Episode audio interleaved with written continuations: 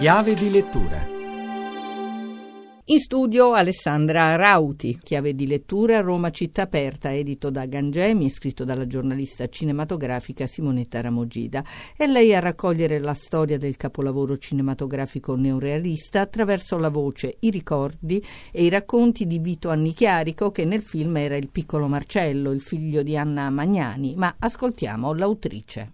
Ho deciso di scrivere questo libro perché alcuni temi potevano essere approfonditi. Per esempio, Vito Chiarico, quando incontrò Roberto Rossellini e faceva lo sciuscià, faceva anche realmente il chirichetto, come è nel film. Roberto Rossellini gli chiese fammi vedere dove abiti, fammi vedere dove vai a scuola, dove giochi con i tuoi compagni e Vito lo accompagnò nel quartiere del Pigneto dove effettivamente viveva, lo portò poi a Montemario, gli fece vedere dove andava al collegio, gli fece vedere inoltre l'oratorio di via Avellino che è stato uno dei luoghi in cui fu girato il film. Il libro infatti è corredato di fotografie e documenti inediti, come li hai avuti? Li ho avuti parte da Vito che conservava tante immagini nell'album di famiglia, aveva anche dei documenti inediti. C'è stato per un lungo periodo Mario Gullace, uno dei figli di Teresa Gullace, che è la martire a cui Roberto Rossellini